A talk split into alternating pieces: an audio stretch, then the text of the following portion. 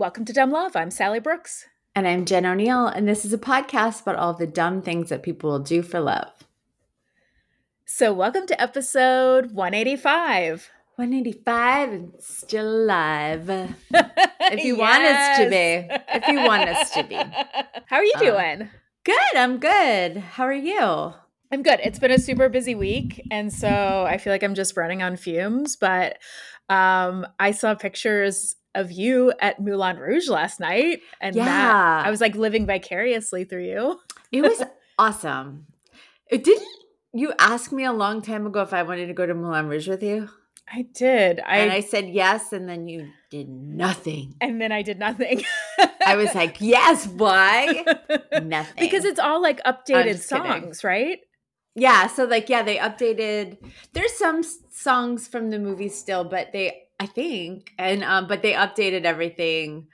Um, but I feel like it was probably updated in the like 2010s.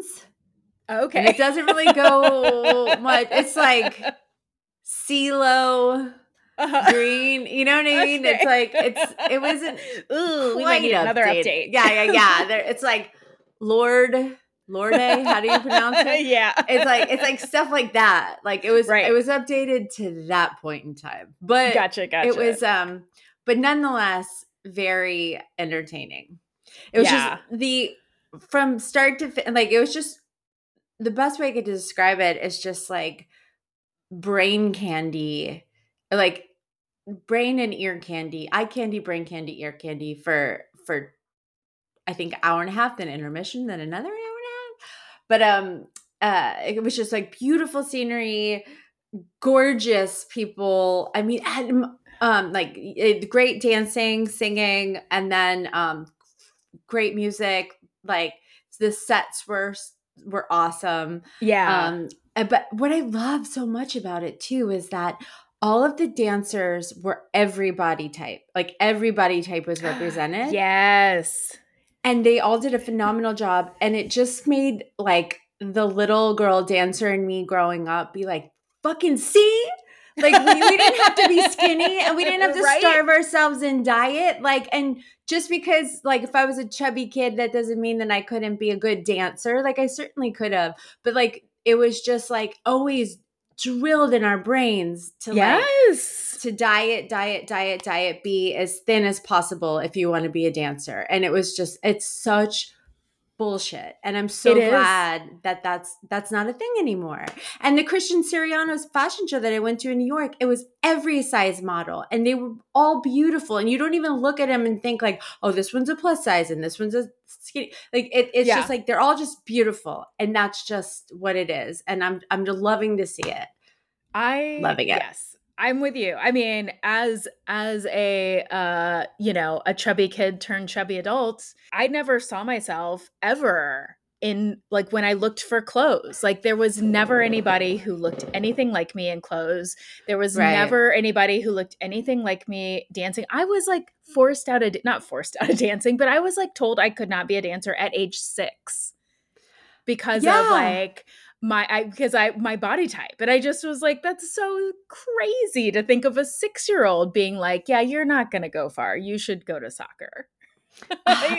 that's so infuriating and so fucking it, sad and so and untrue. So, yes, and so untrue because when you see people of all sizes and shapes and heights and you know abilities dancing it's just all that more beautiful to oh, see oh, not just all like people looking exactly the same like just there's beauty and variety so and I love that so much sexier i mean because it yeah. was in Moulin Rouge everybody's in like these bustiers and like their butts are all hanging out and it's like it's so much sexier to see like voluptuous women with yeah. curves up there yeah. rather than you to see this like not that there's anything wrong with the stick figure either but i'm just saying no. like if it was all the typical ballerina stick figure body doing those moves, it just would have been completely lost. Right. You know what I mean? So I do know what you mean. Yeah. Oh, well, I wish I would have like um gone with my first instinct months ago when I asked you if you go with me. Yeah. I think I I think I heard somebody talking about seeing it on Broadway and then me being like, oh my God, I want to see it. Oh, it's coming to Atlanta. And then going and looking and they weren't on sale yet. And then I just never followed up. Well, that's why we call you Never Follow Up Sally. because you never do. I mean, good thing you have Jim now. I'm just kidding. We never. Yeah, Jim got us free tickets. So thank God I have Jim to get us free tickets. So always, awesome. always follow up. We call him Free Ticket Jim. Free Ticket Jim. Actually, yes, Free Ticket Jim. He has the connections to everything. Like our first date was a free ticket. Our second date was free tickets. I mean, we've had a f- pretty much free trip to Boston. I mean, just yeah, he's just like he's just the guy that gets all the stuff. He's just free ticket Jim. That's what we're gonna call him. He's gonna love it. what up, free tick? All right, free tickets to Cirque du Soleil. Yeah, like free ticket Jim. All right, all right. I see now. Like you've been you've been talking it up. Like, oh, he's so nice. He treats me so oh, yeah, well. No. He's funny, and everybody likes him. He's just a great guy. but I know now. I know. Minute for the tickets. You love a free, free ticket. Ticket. perks, perks, perks. Delta Sky Lounge, yes, thank you. Don't mind if I do oh, I'm gonna get Ben on this free ticket. Um, all right, let's get into our quickies. okay. Okay, so I actually went to go do one quickie, um, but then it quickly turned into like three little mini ones. Okay. Because they're all very short, but they're all kind of they're all the am I the asshole? They're like three different am I the ar- asshole articles. Yeah. So we'll just figure out are they the asshole on the these three? Uh, but these are all wedding related. Okay. okay. So the first one, uh, and these are all by Anders Anglesey for Newsweek.com. Okay, yeah. Or it could be Anders. Oh, Anders. Could be Anders. I don't know. Um, I imagine him very tall and Swedish. Um, probably. Or could it be a girl? Oh, like maybe it's like Andrea, like, but she's like, but I go by Anders. Yeah, that's kind of what I'm picturing in my brain. Okay. But who knows? Maybe I'll show Google yourself, them. Anders. Anders. who are you? what is your life? are you Swedish? Um, all right. Reveal yourself. Show your face. Okay, so this first one, uh, this was a viral post that was um, that was shared from Reddit's "Am I the Asshole?" Um, this person, Cheap Still, uh, went on I'm, I'm the asshole to ask. So she's a 28 year old female, and she wrote that her younger brother, who's a 24 year old male, and his fiance, 23 year old female, are supposed to get married in the spring, are after being engaged for about a year. That's pretty young, but not unheard of. So, not unheard of she said, My younger brother has always been the golden child between the both of us to my mom, not to my dad. What did he do to his dad? um, and it said, um, Him and his fiance currently live with her, rent free, might I add. My dad and I, on the other hand, are having mixed feelings about this family. We both feel like my brother is rushing into things and not being financially smart. He just finished his bachelor program a year ago and is trying to get on his feet and find a good full time job in his field and decides to spend thousands of dollars on a wedding. We sat him down and explained to him and asked him what the rush was. Why not push off for a few years and save up so you guys can really have the wedding of your dreams? He explained to us that his fiance wants the wedding as soon as possible and doesn't want to wait. Well, his fi- fiance's family is pitching in a couple of thousand for the wedding, and my dad reluctantly is pitching in a couple thousand as well. And she said, all important later. Well, a few nights ago, I'm eating dinner with my husband, and I get a call from my future sister in law. Conversation starts out normal. Hey, how are you? Yada yada until she has a serious question to ask me. She asked me if she can use my wedding dress that I just wore to my wedding just over a year ago. She explains that she can't afford one herself and that she absolutely absolutely loves mine and wants to use it as her something borrowed. I immediately shut her down and I, and I said, "I'm sorry, but no, this is a thousands of dollars dress that we're talking about, and she'd have to have it altered to fit her, by the way, too. So no way. We're not even close at all, and barely talk. So like, what the fuck is what she wrote? Uh, she starts begging and even starts crying and going on about how she can't afford one. I told her, I'm sorry, but no. Then she starts to go on about how I'm not even financially helping her and my brother pay for the wedding. So the least I can do is let her use my dress. I told her the honest truth that I think that they're rushing into having a wedding and not being financially smart. She said she didn't care. She has a timeline and wants to be married by 25. I basically said to her that she made her bed, so now she has to lie in it. This is a lot of information for a simple question. I'm just saying, this girl really put right, it out like, there. Okay, we get yeah, it. I know. So, uh, yada yada. She said, um, she so she said that she needed to figure it out and if she can't afford her own wedding dress then maybe she shouldn't have a wedding. She ran back to my mom and my brother and my brother to tell them what i said. They think i'm the asshole because i have the money financially to help my brother and his fi- fiance but i'm being too selfish and unsupportive. They also think it's just a dress, so what's the big deal? My dad on the other side is defending me and is now thinking of taking back his financial help due to the sheer audacity of my brother and fiance asking me such a thing. Is she the asshole? I mean, I kind of feel like everybody's an asshole in this scenario. I agree. I agree. Like, you know what? Mind your own fucking business about who wants to get married when. Like, also, you don't have to give her your wedding dress. Like, yes. that's that's. I mean, that's a crazy thing to ask someone. But and it's her right to say no. So the the fiance was being out of you know that's that's out of yeah. control. But also, like, you stuck your nose in way before yeah. any of this happen and sat your brother down and told him he's not being financially responsible, like, oh, fuck off. He's 23. And also, since when is it the sister's responsibility to pay for the brother's wedding? That's unheard of. That's and unheard so, of. And and when it comes to like wedding dresses, like you can literally buy a white dress off a rack somewhere. Like uh, people yes. have gotten married in white shorts and t-shirt. We've seen that before yeah. on this podcast. But uh, like, so yeah, every single one of them is an asshole, and even the dad is an asshole. The, dad's the dad an asshole, like giving the money and then threatening to take it away over the audacity of the situation. Like nobody is showing anyone any sort of grace.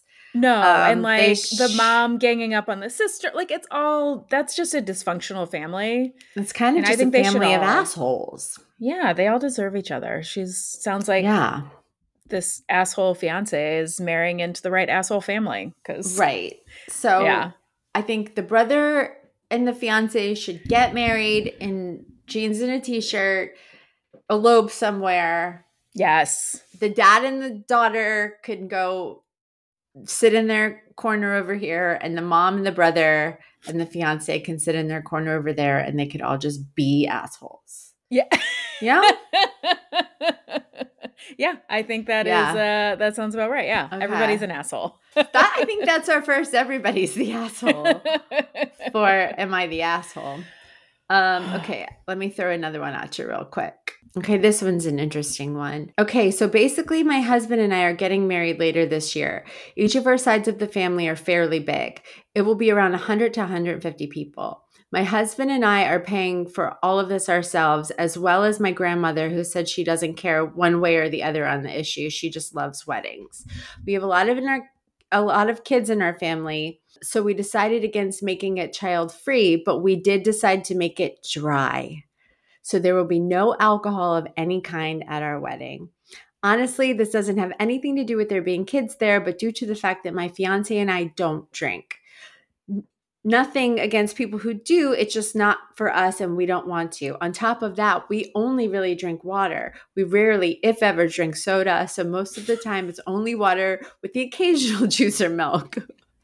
We don't even drink coffee Oh, fucking uh, whoop de doo. yeah. like a blast. so, obviously, the food, which my grandmother is paying for, is going to be expensive for that many people. We are having our wedding catered, so everyone will have a good choice of food to choose from, but to drink only water will be provided. We don't have to pay for alcohol or soda. It's just a large added expense when we can just do filtered water for a much cheaper cost. Well, when my family and friends found out about it, they got angry.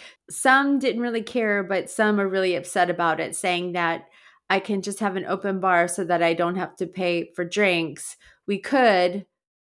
That would not be an open bar it says we could, but we'd still have to pay the bartender, and we don't really want to bother with alcohol being there.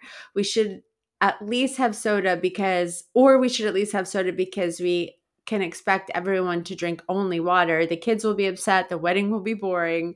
This is not how weddings work, etc. So, am I the asshole? I didn't think it would be a problem. It's only water. I mean, don't most people drink water every day anyway? Should we pay the extra to have soda to make the family happy? What do you think? okay, here's what I think. I don't want to go to that wedding. I don't, I don't want to go sounds, to that wedding either. But I don't think if you don't drink and you don't want to pay for alcohol that you shouldn't have to have alcohol at your wedding. I think that I agree with that. I think that they're being naive if they think that it's not going to upset people like and just yeah. to have I mean it's like you're paying for food why not also just have soda it cannot be that much more expensive but it is they are paying for it and they are it's their party their wedding i think people can spend one night without alcohol I personally would not enjoy that wedding or reception, but I also don't think you should have to have it. What do I, you think? I agree with you. I think that, and I think it kind of depends if they're have addiction problems and they're mm. alcoholics, yeah. then I think there certainly shouldn't be any alcohol there. And I think that everybody should support that. It is yes. one night. You know, I've gone yeah. to dry weddings before. Do I love it? No, but you do it. Right. Um, but if they just if it's just not their thing, you mm-hmm. know, then maybe they should be a little more like I I kind of like the friends idea of like, well, can't you just have a bar and let us buy our own drinks? Yeah, I'd exactly. It's like you don't have to pay for it. That's fine. Yeah. I mean, I think yeah, I just I just am like it's a party. So even yeah. if that's not your idea of a party, it's most people's idea of a party. So you just have to be ready for that to be the people to be like, your party sucks. Like, listen, I don't like jalapenos, you know, but would I stop other people from eating jalapenos at my party? You know what I mean? I do know. You'd be like, or only I, bell peppers. Yeah. Like, or I can't eat gluten. I wouldn't like have a gluten-free wedding and make my guests only eat. I, rem- I remember my sister got married and she was vegan at the time and she had a yeah. vegan top of a wedding cake or a piece a part of the wedding cake was vegan and the rest of it was not because she wasn't going to make her whole the, all yeah. of her guests eat that. I don't know. I think like come on. Can't do like a lemonade or something. Yeah, come on. I don't like know. a fresh fresh squeezed lemonade. Yeah, like um, something. You know, like it doesn't make get like the mix. You know, you can make right. like ten gallons of water just with a yeah. little bit of the Lipton. You know, give them something. Give them I don't some. know. I don't know. That one's a tricky one. It's like it really, you're not an asshole. I just also think you're wrong. I feel like we're going to need more information for that one, you know? Like, yeah, yeah, is yeah. it, yeah.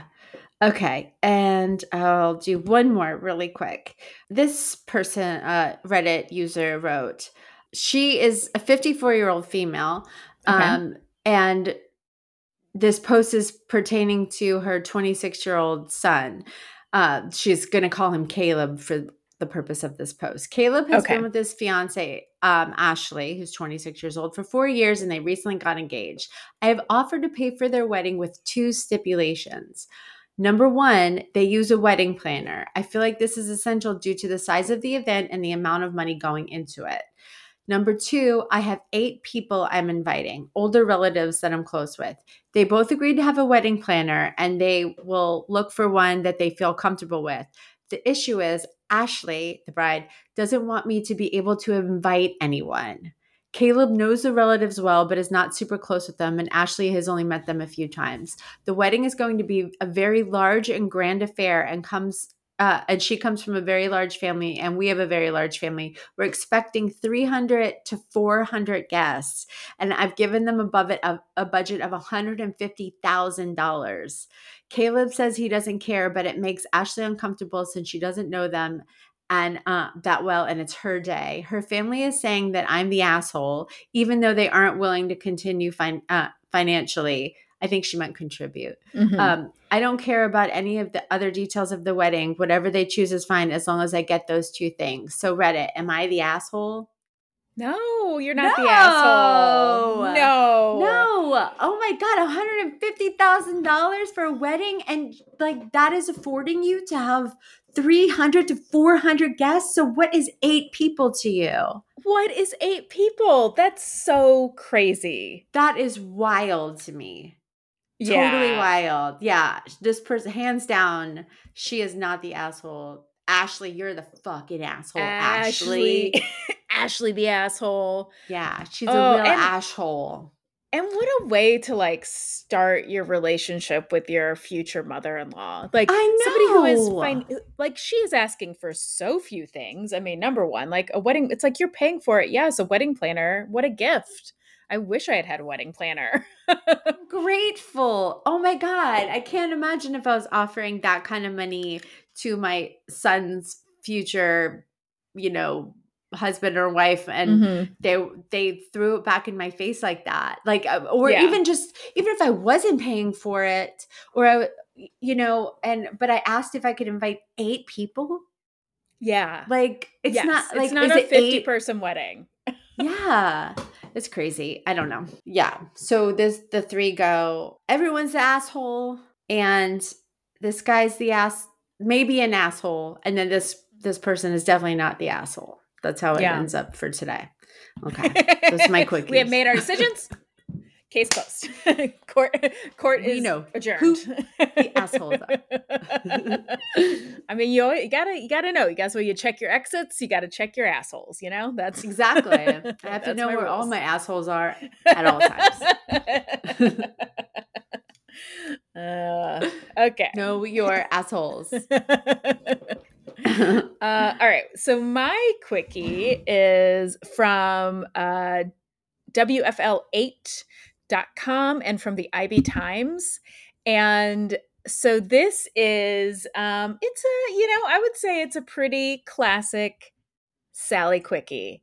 In right. It's about a couple It makes people. no sense. No, no, this one makes sense. It's about a couple people caught having sex and i you love, that shit. I do. Uh mm-hmm. just i just think it's so funny. Um okay so this was a florida couple. Um so summer watkins and jordan now who are both 24 um were pulled over for driving with a suspended license um at like 1:30 in the morning and they were both intoxicated. So the trooper pulled them over and was like hey instead of like giving you a ticket. I'm going to take you to this gas station in Naples, Florida, where you can find a ride home. Um, so was like being very nice. And so he yeah. gets in the back of the cruiser, um, and then he's going to check their car while they're he's like in the car still with them. They're sitting in the back seat. Summer says, "Baby, should we record an OnlyFans video back here?" And then she asks the cop. She says, "What if I suck his thing, his D?" You know, she didn't say his D, but back here. Uh-huh. And officer was like, no, please don't. And she's like, but what if I do? And he's like, do not. I'll be back in a couple minutes and I'm going to take you to the gas station. So apparently, shortly after. Again, very polite for this police officer. yeah. Like, no, please, please don't. Please don't. Please don't, please don't do, that. do that. I really, I really wish you wish you wouldn't. I really, really like it if you did it. So, uh, so he um, shut the door, went to go check their car, and um, and then he came back. And when he was in the car, he found um, drugs and paraphernalia. So Jordan, who was the, owned the car, was arrested, and the officer ended up taking Summer to the gas station. But then once he was had taken Summer to the gas station, he checked his dash cam and he saw that while he had been in the other car, she had actually gone ahead and um, do the deed. So apparently she was like looked at the camera and was like fuck 50 and then Oh my god. And while um while Jordan recorded on his cell phone and she just go and he was going yeah, can y'all hear me? She's sucking my D in the back of a state trooper right now. And then uh, they proceeded to make a phone call with FaceTime chat with a friend and then summer was like hey i just sucked his d in the back of a police car. Uh, so he all of this of course is caught on the dash cam. Oh my god. so the trooper goes back to the gas station where he had dropped summer off picked her back up arrested her uh, and she was charged with lewd and lascivious behavior and breach of the peace. Um, uh, yeah, so they were both arraigned and uh, and charged that is some Florida ass shit. That's some Florida ass shit. That's some Naples, Florida shit right there. I mean, oh my god, like, come on, OnlyFans. Jesus. I mean, um, so there you go. People make a lot of money on. I mean, from what I hear, I don't have. I don't have an OnlyFans. I don't either, and I I don't. Uh, you know, I mean, I'm I'm happy for people to make money on OnlyFans. I just think that like, you know, not everything is content, right? like, right. You're getting arrested. Let's just like keep it cool, man. They're already like cutting you a break by being like, "Hey, we'll just take you to this gas station and let you find a way home." I mean, it really does. Like, I mean, the lengths that people will go for content or yeah for getting a video that will go viral or I saw I saw somebody post this thing the other day that said like it was, or it was a sign for like um, if the building's on fire please leave before you take a video of it. Um you know because it's like people yes. I saw a car crash today. I was crossing the street there was like on the corner I was walking on down the street and this car like crashed and everyone was outside with their video cameras on it. And it was just like you or ask them if they need help you know yeah. what i mean like why are you video uh, it's just like the need for content into video things and for videos to go viral supersedes the fear or the respect that you have for police officers especially ones that are doing you a favor when you really should go to jail and they're already doing you a solid. I wonder how many hits they got on that. Probably a lot. I mean, probably that sounds lot. disgusting and not like anything I would want to see, but I promise you people want to watch that shit. Yeah. Because people are crazy. Mm. I mean, I watch Housewives and people don't understand that. what people?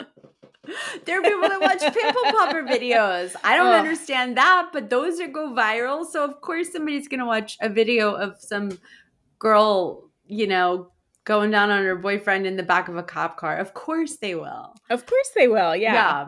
I know. It's it's wild.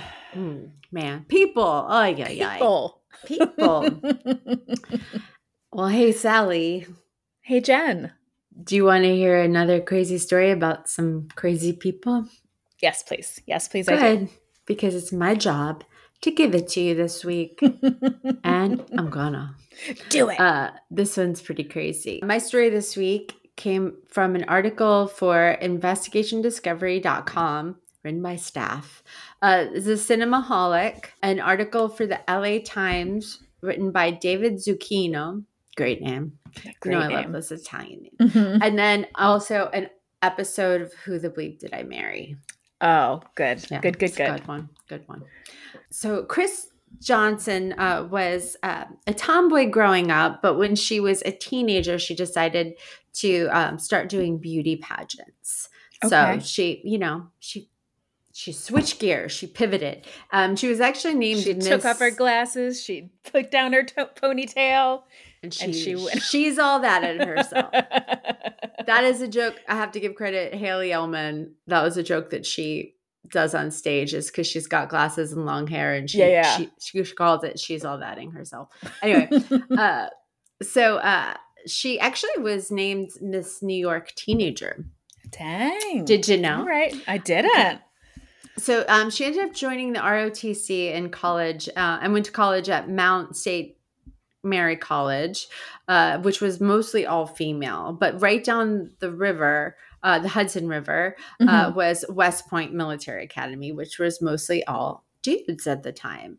So, of course, being a, you know, a college girl, yeah. When a college with mostly women, they had to go see about some dudes. So on Halloween in, in 1985, uh, Kris and some of her girlfriends decided to like get dressed up in their Halloween costumes and like go down to West Point and see yeah. who they could talk to. Um, so she was actually dressed like a baby, and she they went down a sexy to the, baby, a sex, a real sexy baby.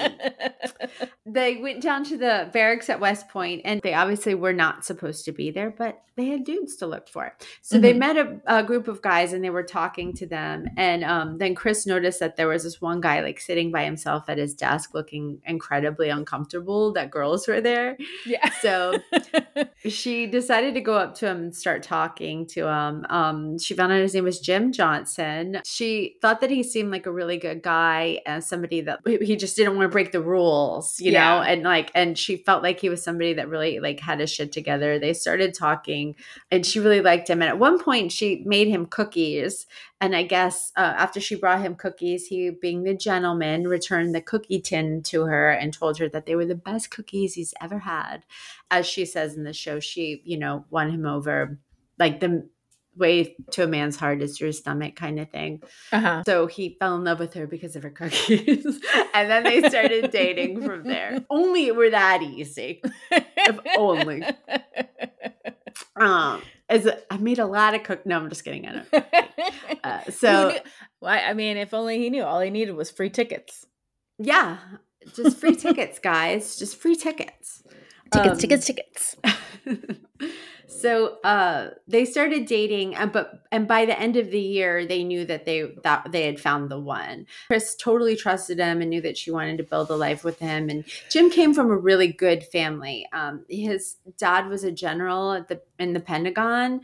Uh, he was uh, his dad was Lieutenant General James Houston Johnson. He was considered to be Fort Bragg airborne royalty, is what they called him. okay. Uh, and so um, after they graduated, Jim continued officers training, and Kris went to airborne school. And she was actually the only woman in her class, which is like wow. really impressive. Yeah. And so when she graduated, Jim ended up pinning her with the same airborne wings that his dad pinned him with when he graduated. And he, you know, he was so proud of her and he loved her so much. So the very next day, Jim made her a nice breakfast and there were roses at the breakfast. And then he proposed to her. So she said yes. They got married on May 17th, 1987. Um, and friends said that like they've never seen a couple more confident when they got married. You know, like like okay. at the wedding, they just knew like they didn't have a doubt in their mind that there was no nervousness at all that they were just meant to be together. So Kris viewed her and Jim as a like a team. I mean, you are a mm. team when you're married. And even though she was also had her own military career, she decided it was like best for her to support Jim through his. And so she mm. put hers on hold. They had two children together. And so she supported him so that he could advance in the ranks. And um, yeah. like, but like I said, she considered it all to be part of the big picture, which was, right. you know, them being married forever and being a team. Um, but during the war in Afghanistan, Jim was deployed, was promoted to lieutenant lieutenant colonel, um, but he was gone for a year, and then he came back in 2003, only for three months before mm. he hmm. was selected to command a battalion in Iraq. So then in September of 2005, he deployed again as a, as a commander. And at that time, they were apart for four years. That's a oh, long oh, wow. time. Yeah, that's a long time. So when he returned, um, Kris said that he was different. He was cold. He was distant, like not only to Kris, but also to their kids. Mm. He wasn't affectionate anymore. He was short tempered and withdrawn. Kris was worried about their connection and their relationship, but then Jim found out that he was selected to command a brigade in Italy, which was a huge honor. And then they would all move together to Vincenza, Italy, together as a family. So she was like, hell yeah, we're all going yeah, to Italy, yeah. you know? And so, and she thought that this would be really good for their marriage because like they're, they'd be moving to a foreign country together, you know, it brings a lot of closeness especially after being apart for so long. But she said that he actually grew even more cold and distant. One particular Christmas in December of 2008, she said the whole Christmas was just sad and miserable. Like he was so distant and acting very strange but for some reason he insisted like even though he didn't take part in any of the festivities he insisted that they have a new year's celebration which he thought was weird so he told kris that there was a family that he had worked with when he was in iraq that they were his interpreters when they were he, he was there and he became yeah. very close with them and he really wanted this family to come and stay at the celebration so this family, they were called the they were the Alatar family. He he actually drove six hours to pick them up in the Netherlands, and then six hours back, like a twelve hour yeah. car ride to pick this family up.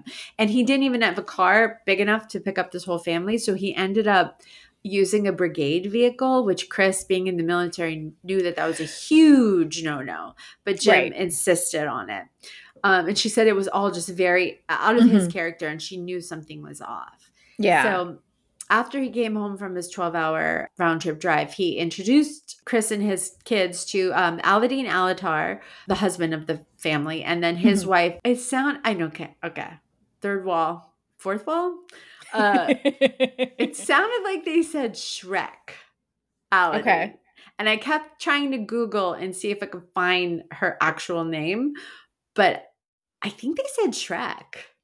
Shrek Alatar. So anyway, so then and then their 24 year old daughter Haveen, who at the time uh, who had with her a 14 month old child. So mm-hmm. And then immediately Kris thought something was so weird when Jim did something like even more out of character. When he brought them inside, he like kneeled down and picked up the small child, and that the child didn't even like flinch or anything. Like the child seemed incredibly comfortable with Jim.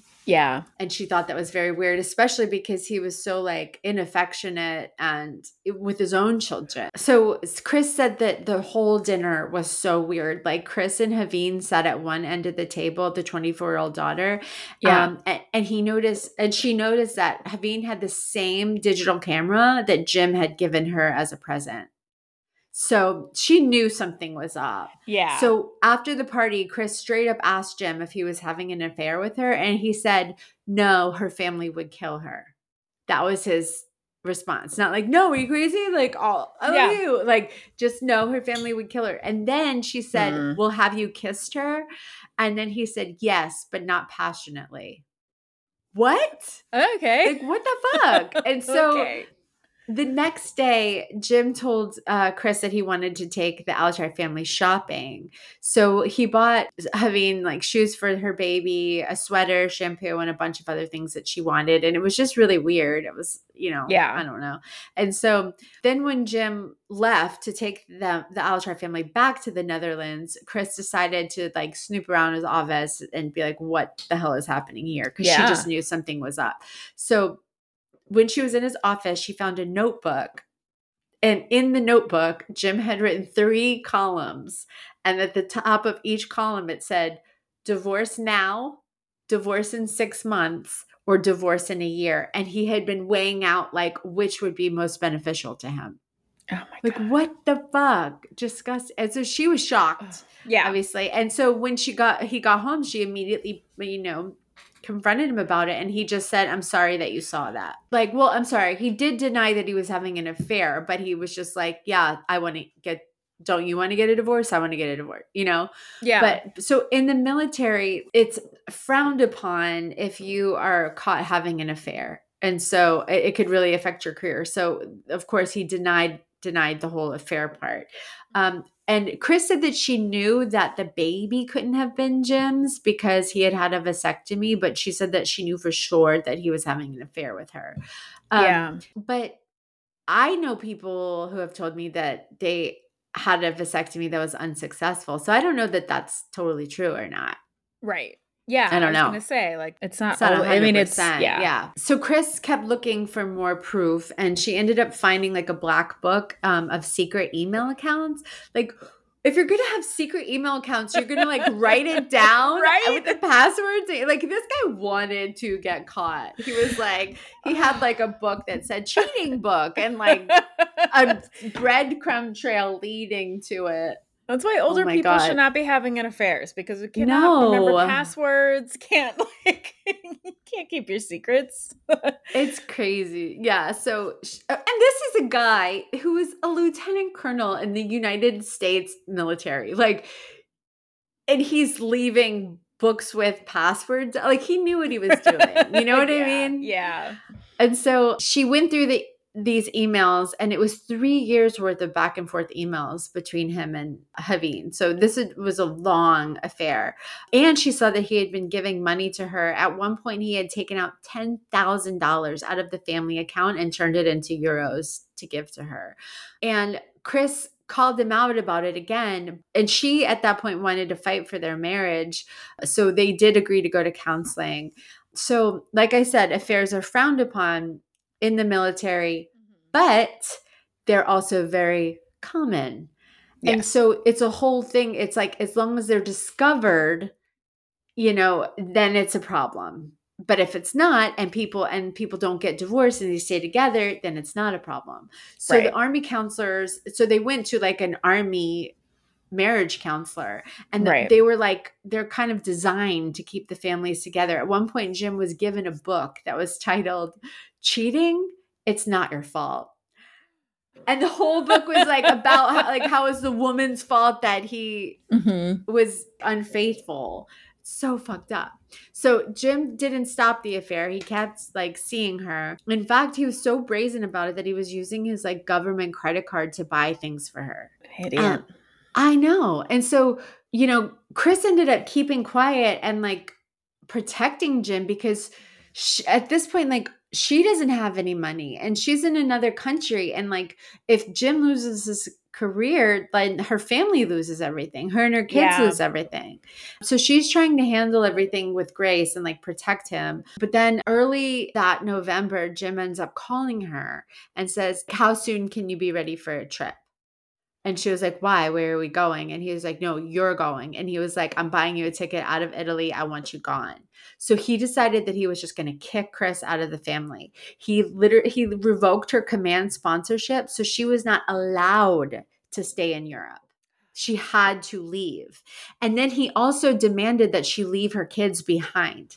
No. I know. So she was that like, movie Not Without My Daughter. No, not without any of my children. right.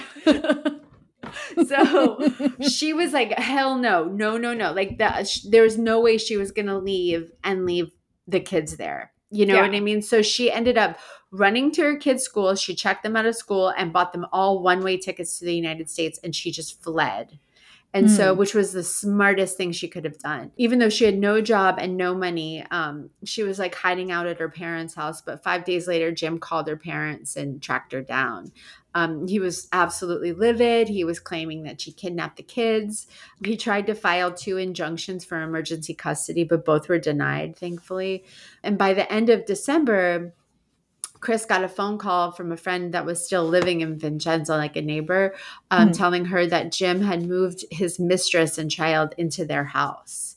So he wasted no time before Yeah. moving on. So, um, but this was also a huge problem because commanders shouldn't have affairs, obviously, but or foreign relations without reporting it. So Yeah. it's like, so not only is he having an affair, he's having a, an affair with a foreigner and moving her into the house, and he's not reporting it. Yeah. So, um, so Kris ended up contacting the commanding general and told him everything and told him what he was doing. She typed him a five page letter and told him about the emails, the misuse of credit card funds, everything. And so- Kris. Yeah, hell yeah. So by um, February, the army had started a uh, it's called the 15-6 investigation um, against Jim, which would soon become a criminal investigation. So Jim was claiming that Kris was kicked off of the post because she was a disruption. Um, yeah, because she was Uh, disrupting his affair. yeah, I guess. And she actually wasn't. I know. She was like protecting him. Mm-hmm. So he accused her of international kidnapping too. But luckily, when he tried to take her to court for that, the judge actually ruled in Kris's favor. Yeah. Thank God. And so the stress of all of it made her super ill and she ended up getting have um, growing a pre-malignant tumor on her pancreas the size of a grapefruit. I know it's horrible, but to make things even worse, after she had surgery, Kris found out that her health insurance claim was denied, even though she should have military benefits. Um, and so she owed the hospital hundred thousand dollars for no. her surgery. And so she was like, This doesn't make any sense. I'm still married to him. I'm I should be covered. Yeah. But when she looked into it, files showed that on September 23rd of that year, her and Jim were divorced. Jim had falsified divorce papers. No. Yes. What and happened so, to this man? What happened? Haveen. She's mm. really hot. I'm just saying. so she's really beautiful. and so anyway, um, the army investigated it and found out that he had doctored the marriage license and made it look like a divorce decree. And on November 9th of that year, then um, Jim and Haveen got married. So now he was he's committed bigamy because now he's he's like married to two people on top of falsifying records. So but it turned out that the CIA had actually been investigating him for a while um, for other reasons. And yeah, it started. Say, i guess this isn't his only. No. Uh, so it started when he was raising, for some reason, he started raising a big stink about a small contract that wasn't being paid. And they were like, why do you care so much about this tiny contract when we're mm-hmm. like figuring out how we're going to get like water to troops? They couldn't understand why he was so upset over this small contract and kept trying to push it through. But when Kris informed them about Haveen, they put the dots together and they discovered that the contract that Jim had been upset about belonged to Haveen's father. Oh. And the cult the contract was cultural advising. Um, mm-hmm. Um, but her dad was an Iraqi living in the Netherlands, and, um, and why would he be advising him on Afghan yeah, yeah, culture? Yeah. Right. So Kris gave the CIA like all the information that she had, um, and he. It turned out that he had actually given a government phone to the Alatar family, a government phone, ended up totaling over $30,000 in charges they racked up on this phone. Yeah. And they found a $10 million contract that Jim was trying to get passed um, for windmills. And it was all under the guise that it would help get water resources to the troops. But when the CIA spoke to the windmill company, they were yeah. like, oh, there's no way that this would ever work in Afghanistan. It just doesn't make any sense, like the, the windmill. So mm-hmm. Jim um, then it was discovered that Jim was trying to push this contract through because Alauddin Alatar, her dad, worked for the windmill company and he would have gotten a $500,000 commission if the deal went through. He's so sloppy. And then, then the CIA also found a sex tape that Jim kept of him and Haveen on his government computer. Jim, I know. Fuck? The worst part about this was that the sex the sex tape took place in Iraq when his brigade was fighting at that very time in Afghanistan. Like he no. had abandoned his brigade to go to Iraq and have sex with Haveen. and he taped it and then he put it on his government computer. Oh my god. I just so, my god, it's like what is this worth it? Was it? I hope it was worth it. Maybe it was worth it. Uh, so listen, okay. So he was charged with 27 um, counts, including adultery, bigamy, fraud, misuse of resources, all kinds of things. But what sucks for Kris is that if he is found guilty, and loses everything, then Kris and her kids also lose everything. So it right. is like not a it's a lose-lose for Kris. Yeah. And her family. And it sucks. And um so on June 12th, 2012, my birthday. Your um, birthday. Yeah. Uh, Jim Johnson went to court um, and Kris was there and she watched the whole thing. Mm-hmm. But she said that he was looking at her with like daggers in his eyes because uh, in his brain, he's like, this is all your fault right. know, like none of this would have happened if you wasn't for you yeah. pesky kids. exactly. Um, so he ended up pleading guilty to 15 charges because the evidence was pretty undeniable. But then they allowed Jim's father, um, you know, the oh right general oh or whatever, to oh. take the stand and and he like said what a like that his son is an honest man and an honorable man. And even though he literally just pled guilty right. you know what i mean? But he's like really? no my son's honest. And so after a few um, hours of deliberation the jury found jim guilty on two counts of conduct unbecoming of an officer. Mm. that's it. And when jim was sentenced he pled with the court not to send him to jail not to be with Kris and his family. Right. Uh, he all he's he said that uh, so he could be with Haveen and save her from being deported. He actually said to the judge that Haveen and her child are the center of my life, while his own blood children were sitting in the room. Like how God. fucking heartbreaking is that? Oof. So heartbreaking. Oof. Yeah. So he would be sentenced to either five years of confinement or pay a thirty a $300,000 fine. Mm-hmm. And his mm-hmm. dad wrote a check right there, then and there. And Jim walked out of the courtroom still a colonel. no. Yeah. Mm-hmm. yeah. So the good thing is because he walked out of the courtroom still a colonel, and then Kris divorced him. Yeah, real this time. Um, so Jim's still living together, uh, is still with Haveen and living together with her and her child. Um, but the, the good thing is, is that Kris and her children will get half of Jim's pension and benefits, so they will be right. taken care of. But she this whole ordeal that kris has been through was a total nightmare obviously but um, she's now fighting for reform to protect military families because this shouldn't happen. Like if if your husband's the asshole and and doing all these things that you, you and your children shouldn't be penalized for it if you had nothing to do with it you know? Right. And so she um is working on it's called the Family Served to Military Justice Reform Act and if passed it will allow the service person who commits the misconduct to be punished mm-hmm. um, and the benefits of the family will be protected. So, yeah. No, yeah. that's I mean that makes sense, you know, like I grew up in the military and or my dad was in the military and that I mean mean, one affairs happen all the time, and especially with people traveling so much and like people who right. are deployed. But yeah, it's like when you are a family of somebody in like we were in the Air Force, like your whole family like moves and everybody is serving, right? Like we're all yeah, we were all on the base. True. Like my mom gave up her career so that my dad could, you know, so that he could move every 3 years for his career. And so it's like, you know, when they got divorced, she had half of his retirement and she was like i deserve that like and she did yeah, because absolutely. it's like she served for right with him you know and she made right. his career possible so and i think my dad would agree with that too um and i think most you know i don't know everybody would agree with that but that's it's it is hard on military families just as is for the person who's serving so i totally absolutely. support her good me too so that's yeah my crazy story Man, Jim just, Johnson. Fuck Jim Johnson. Fuck like what Johnson? What goes on in that? Like somebody who you can be so in love with, have a family with,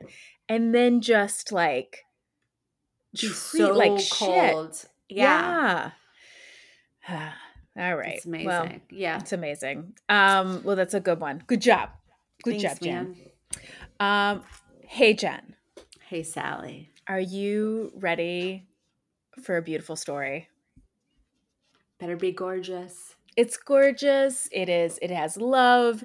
It has passion. It has uh, some sad parts, but then triumph. It's got it all. Good. Good. So I'm ready for it. Okay, I got my information from an article on Boston 25 News by Jason Law, and then three articles in KFOR um, Oklahoma News 4 by Kaylee Douglas. Okay, Rachel Foster is the head chef and owner of Moni's Pizza and Pasta in Edmond, Oklahoma. Um, she and her husband, John Foster, one day were out riding electric scooters in their neighborhood. John was behind Rachel, and he said all of a sudden, he's like, nothing, there was like nothing in the road, and he has no idea what happened, but she fell off of her scooter. And he thought like Aww. they weren't going that fast. He was like, I thought it was maybe like maybe she had like some rose road rash or something. But when he caught up to her, she was unresponsive. And so he called 911. So Rachel was taken to Oklahoma University Health, and doctors realized there that she had 17 broken bones and she had a serious head trauma. Oh my um, god. Yeah, wow. so John yeah, John said they basically said a severely catastrophic brain injury, which I later found out in medical literature is pretty much a pretty much a term for the worst type of brain injury where there's not really a chance of coming back. Oh, so wow for 10 days, Rachel was not breathing on her own. She was hooked up to um, breathing tubes. And John said, It took me a while to understand that she wasn't breathing and that it was a ventilator that was breathing for her.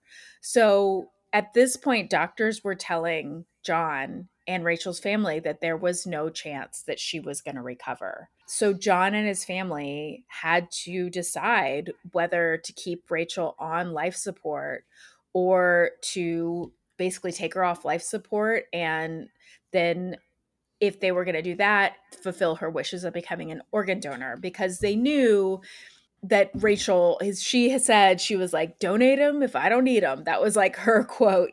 And uh and so John and the family made like a really hard decision. They said they started the process of organ donation he actually wrote this long message to the family. He said, um, God will either heal Rachel in the days it takes to set up the organ donations, or God will heal others through Rachel's generous gift.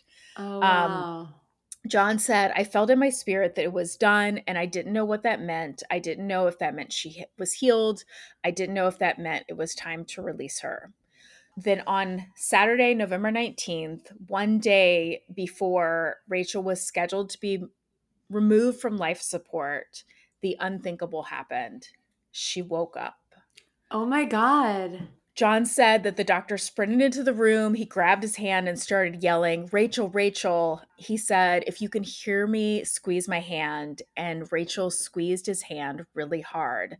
Oh, the doctor wow. said, Rachel, if you hear me, wiggle your toes. And both of her feet started wiggling. But at that point, she wasn't breathing on her own yet. So he turned, the doctor turned the ventilator off and there was no breath. And he said, Rachel, you have to breathe now. You have to breathe. John said they sat and waited for what felt like an eternity. So it was probably like three or four seconds. And then all of a sudden, she started breathing. So for Rachel's family, like the only way they can even begin to like explain this was that it was a miracle um, because she wasn't supposed to survive. Wow. So over the next couple weeks, Rachel got stronger and stronger. She was completely with it mentally. She just had a lot of physical recovering to do. John would go and spend mornings and nights with Rachel, and then he would be at the restaurant in the afternoons.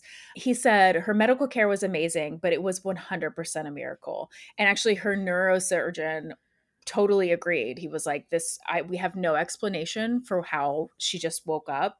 Um, and one member of the medical team actually said Rachel's recovery has changed the way he will practice medicine forever.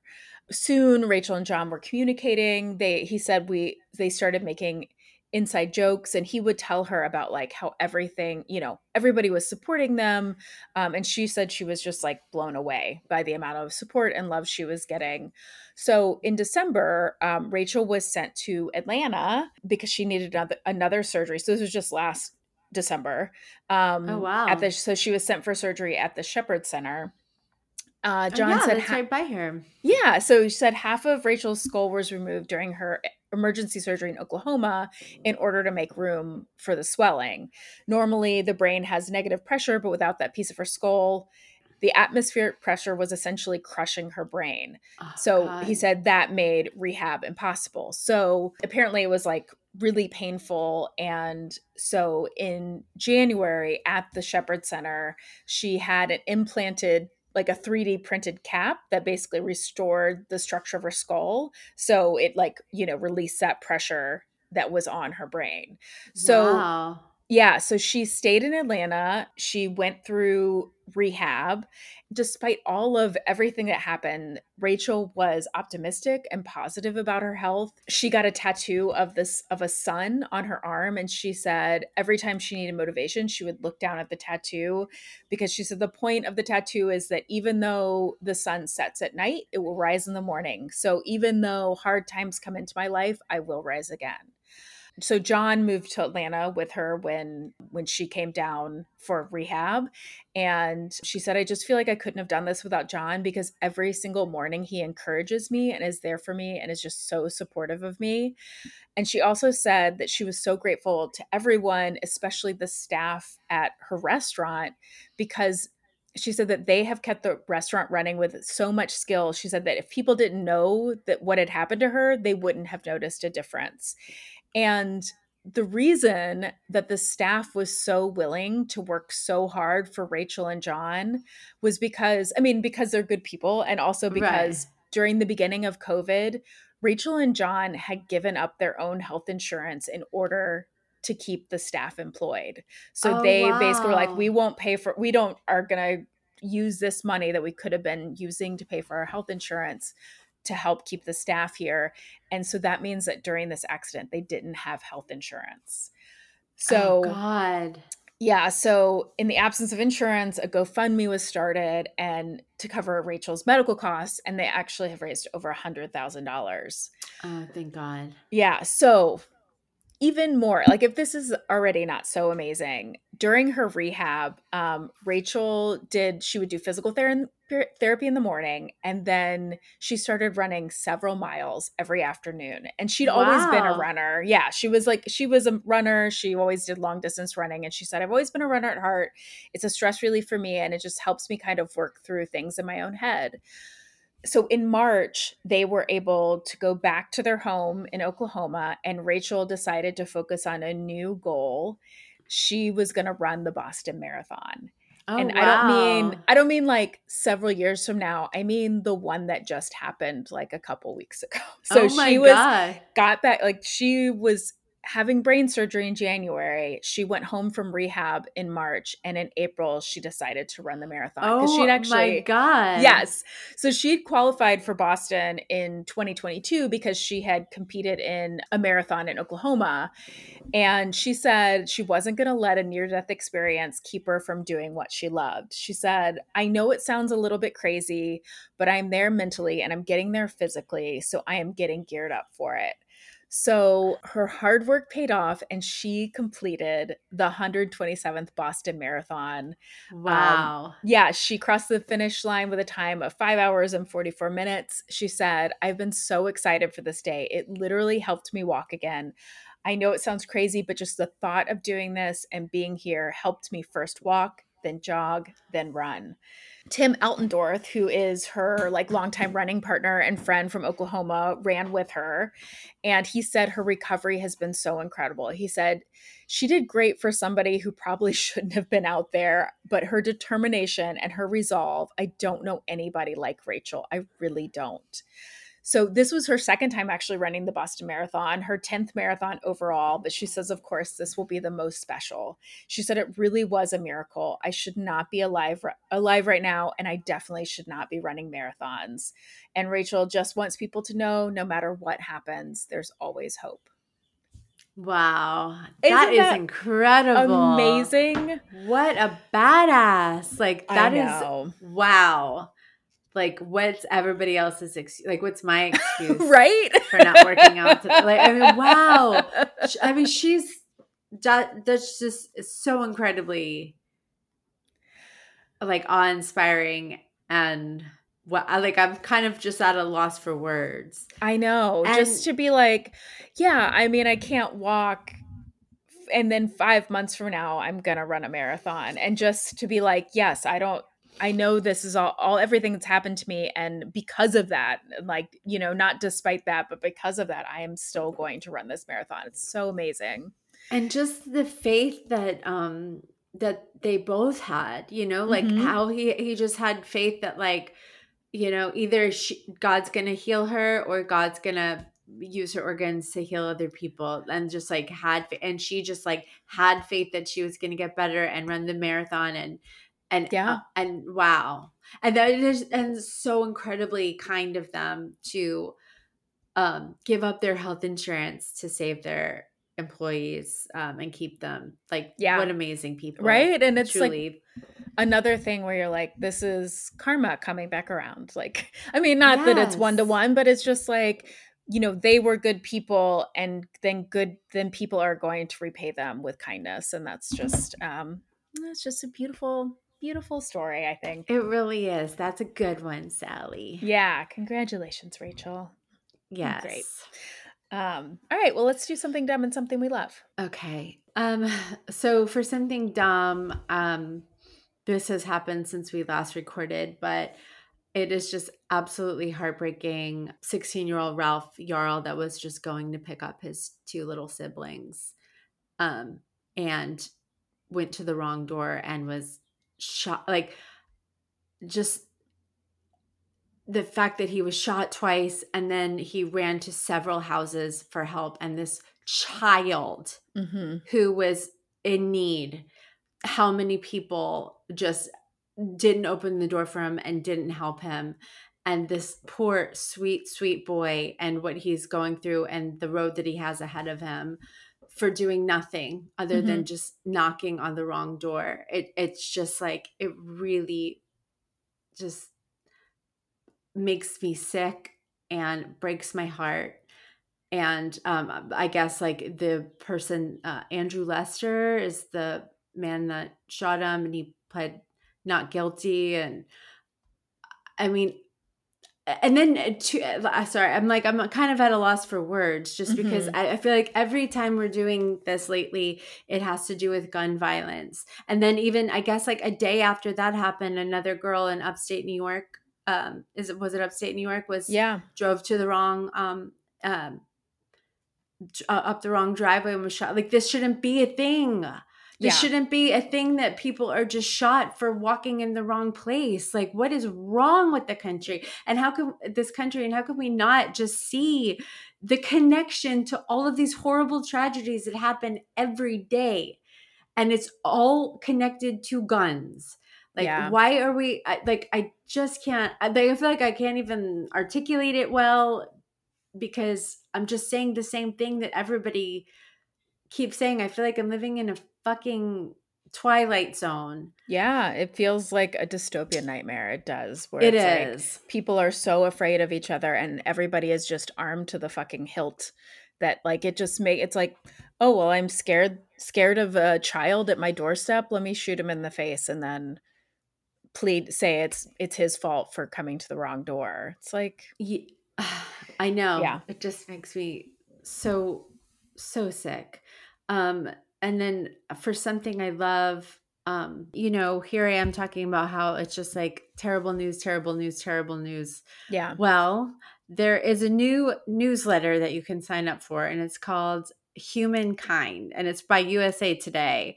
And so if you sign up every Friday, they'll send you the world's most positive and heartwarming news stories directly to your inbox. You so know, I need said, that. I know they said they'll feature human triumphs, military reunions, adorable kids, cute animals, puppies, and more. We're all about it, kindness, inspiration, and happy tears. If it raises your spirits and makes you feel better around the world, you'll find it here in our newsletter. So um, it was founded by um, Terry Badu, who's a news journalist who's now focusing on telling and highlighting only the most uploading, up, uplifting aspects of our wonderful world. Um, and right, so Terry, that is nice, and that is so in the vein. I love it so much because it's so in the vein of like what we were trying to do at one point. oh, we got so sick of all the darkness. But I'm glad, Terry Badu, I'm so glad that you are doing it. So thank you for doing that. Uh, so if you sign up, um, US, you can go on USA Today, look up Terry Badu, and sign up for the Happy News Humankind newsletter. Love it. I love yeah. that. I'm on it, Terry. Um, yeah. Okay, so for my something dumb and something I love, um, so I started a new job this week. It's with the same place. I just got a promotion, and it's like a bigger job. Congratulations! Thank you. Um, so I love that. I think I love that. I love that. Um, but the thing that's dumb, and I don't know if I told you this because I happened over spring break, but I had the interview like with all the you know big people in the organization, and um, I get a text from my boss. She's like, "Hey, okay, so are you coming in for this, or are you gonna do it over Zoom?" And I was like, "No, I'm coming in." And in my mind, and I had it on my calendar as a noon. And so I was like at home, just like I was like eating a bagel because I was like, well, if I'm gonna have to be in a, a interview at noon, I better like carb load. I better get yeah. I want to be full. I don't want to be like my stomach growling at noon. And uh and so she's like, okay, great. Oh, if you're coming in, we're all in Steve's office. And I was like, what do you mean you're all in Steve's office? Like 10 a.m. and she was like, and then I look at the meeting invite, and even though I had put it on my calendar for 12, it was 10. And I had just gotten in the car. I was like, oh my god it take you know it was like took me over 20 minutes to get there and i was just like walked in like hey, hey. god I just love that, like, you were so charmed that you can be like, hey guys, pew, pew, pew, like late, 20 minutes into an interview and make people late, and they're still like, no problem, you're hired.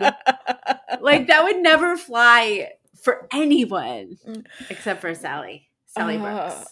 I don't, I was just like, you guys, I'm I did I did come in with like uh like hey like I you know I just want to start out with like my my best quality is punctuality and they were like oh, you want them over with humor yeah nice I mean, work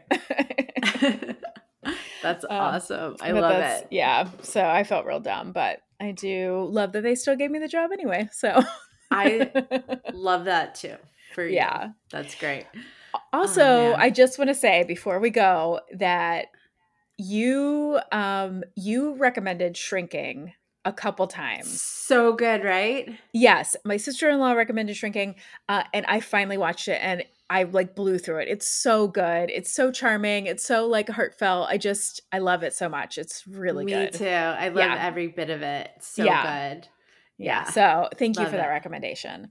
Um, yeah, no problem. Yeah. All right, you guys. That's our episode. Uh, thank you for listening. You can watch um, videos from the episode on Instagram or TikTok or Facebook.